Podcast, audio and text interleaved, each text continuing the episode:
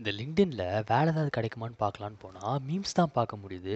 இருக்கிற ரியாக்ஷன்ஸ்லாம் பத்தாதுன்னு சொல்லிட்டு ரெண்டு மூணு ரியாக்ஷன்ஸ் உங்களுக்காக நாங்கள் சேர்த்து ஆட் பண்ணியிருக்கோம் அப்படின்னு சொல்லிட்டு நோட்டிஃபிகேஷன்ஸ்லாம் வருது. டேய் சரி இதுதான் எப்படி இருக்குன்னு பார்த்தா இன்னொரு சைடில் மெசேஜ் பண்ணுறானுங்க உங்களுக்கு பைக் ரைட்ஸ்லாம் பிடிக்குமா? டீ பிடிக்குமா? காஃபி பிடிக்குமா? பச்சி போண்டா அப்படின்ட்டு என்னடா பண்ணுறீங்க வேலை தேடுவானுங்கன்னு பார்த்தா பொண்ணு தேடின்னு இருக்கானுங்க. நானும் பேசாமல் ஒரு ஃபேக் ப்ரொஃபைல் கிரியேட் பண்ணி இவங்கெல்லாம் போய் ப்ராங்க் பண்ணலான்னு இருக்கேன். என்ன சொல்கிறீங்க ஸோ வெல்கம் அண்ட் வணக்கம் டு தட்டி விட்டே தகர டப்பா வித் மீஸ் வாஷ் இந்த காம்ப்ளிமெண்ட் அப்படின்ற டேர்ம் பற்றி நீங்கள் என்ன நினைக்கிறீங்க?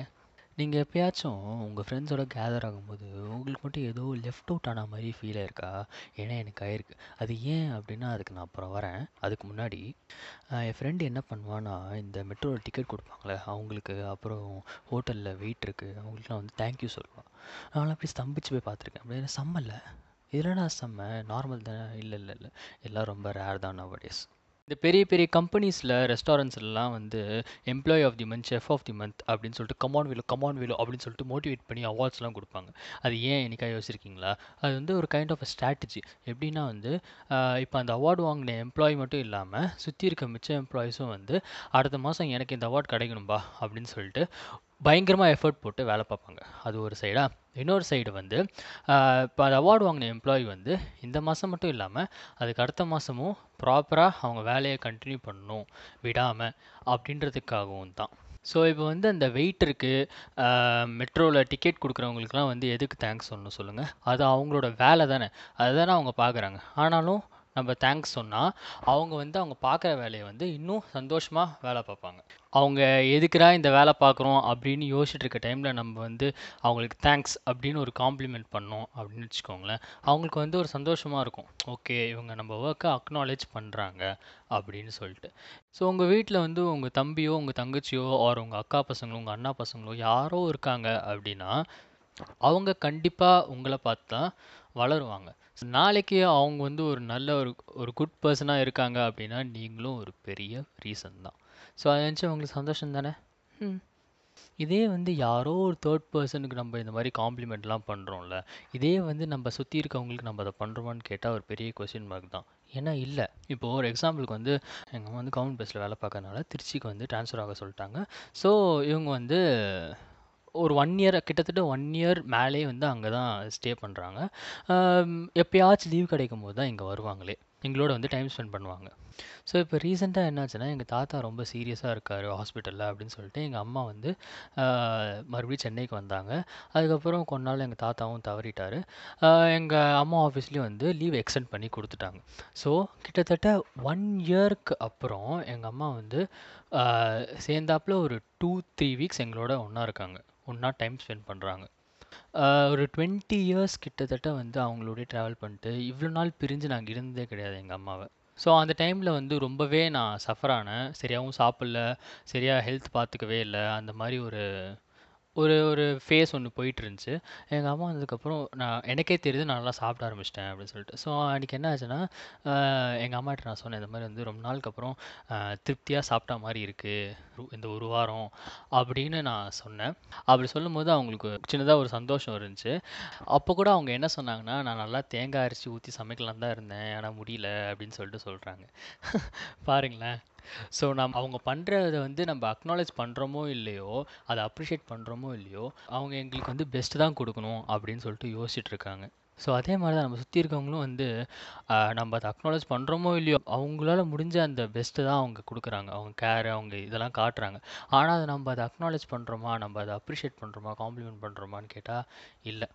ஏன் வந்து இந்த காம்ப்ளிமெண்ட் அப்படின்ற ஒரு விஷயம் வந்து ரொம்ப இம்பார்ட்டண்ட் அப்படின்னா வந்து இப்போ டே டு டே லைஃப்பில் நம்ம எல்லாருமே ஒரு விஷயத்துக்கு ரொம்ப க்ரேவ் பண்ணுவோம். அது வந்து இந்த காம்ப்ளிமெண்ட் தான். ஓகேவா அது ஒரு கைண்ட் ஆஃப் அ கேட்டலிஸ்ட் எப்படின்னா வந்து நம்ம சாதாரணமாக பண்ணுற விஷயத்த நமக்கு வந்து ஒரு ஒரு காம்ப்ளிமெண்ட் பண்ணுறாங்க அப்படின்ட்டு இருக்கும்போது நம்ம இன்னும் அது ஒரு ஃபுல் ஹார்ட்டடாக பயங்கரமாக பண்ணுவோம். பிகாஸ் அப்போ எப்படி இருக்கும்னா பரவாயில்ல நம்ம பண்ணுறத அவங்க அக்னாலேஜ் பண்ணுறாங்களே அப்படின்னு சொல்லிட்டு ஒரு சந்தோஷம் கிடைக்கும் கரெக்டாக ஸோ நான் இப்போ இந்த லெஃப்ட் அவுட் ஆச்சு அப்படின்னு ஸ்டார்டிங்கில் ஒன்று சொன்னேன்ல அது ஏன் அப்படின்னா அந்த இடத்துல நம்ம ப்ராப்பராக வெல்கம் ஆயிருக்கோமா அப்படின்ற ஒரு கொஸ்டின் நமக்கு வரும் எப்போவுமே கரெக்டாக ஸோ அப்படி இல்லை அப்படின்னு தோணும் போது அந்த லெஃப்ட் அவுட் ஆகிற ஃபீல் வரும். அந்த இடத்துல நம்ம இம்பார்ட்டண்ட்டாக இல்லையா? அந்த இடத்துல நம்மள வேல்யூ பண்ணுறாங்களா இல்லையா? அப்படின்னு சொல்லிட்டு ஒரு கொஸ்டின் வரும். ஸோ அப்படி இருக்கும்போது நம்ம கண்டிப்பாக அந்த இடத்துல லெஃப்ட் அவுட் ஆகிற மாதிரி ஒரு ஃபீலிங் ஒன்று வரும். அதுக்கப்புறம் கொஞ்ச நேரத்தில் அது எல்லாருக்கூடயும் நல்லா பேச ஆரம்பிச்சதுக்கப்புறம் ஒரு கைண்ட் ஆஃப் அப்படியே வந்து நார்மல் ஆயிரும். ஸோ இப்போ நம்மள அவங்க வேல்யூ பண்ணுறாங்க அப்படின்னு தெரியும் போது நம்ம வந்து நம்ம நம்மளா இருக்க ஆரம்பிச்சிருவோம். நீங்கள் எவ்வளோக்கு எவ்வளோ வந்து உங்கள் கூட இருக்கவங்களை வந்து நீங்கள் இம்பார்ட்டண்ட் அப்படின்னு ஃபீல் பண்ண வைக்கிறீங்களோ அவ்வளோக்கு எவ்வளோ அவங்களுக்கு தெரியும். இப்போ எல்லா நாளும் போய் சொல்லிகிட்டே இருக்க முடியாது. நீ எனக்கு இம்பார்ட்டன்ட் நீ எனக்கு இம்பார்ட்டன்ட் நீ எனக்கு பட் அதை காட்டலாம். அது கண்டிப்பாக நம்ம காட்டணும். இப்போ ஒரு பர்சனை நீங்கள் மீட் பண்ண போகிறீங்க அவங்க வரத்துக்கு லேட் ஆகுது.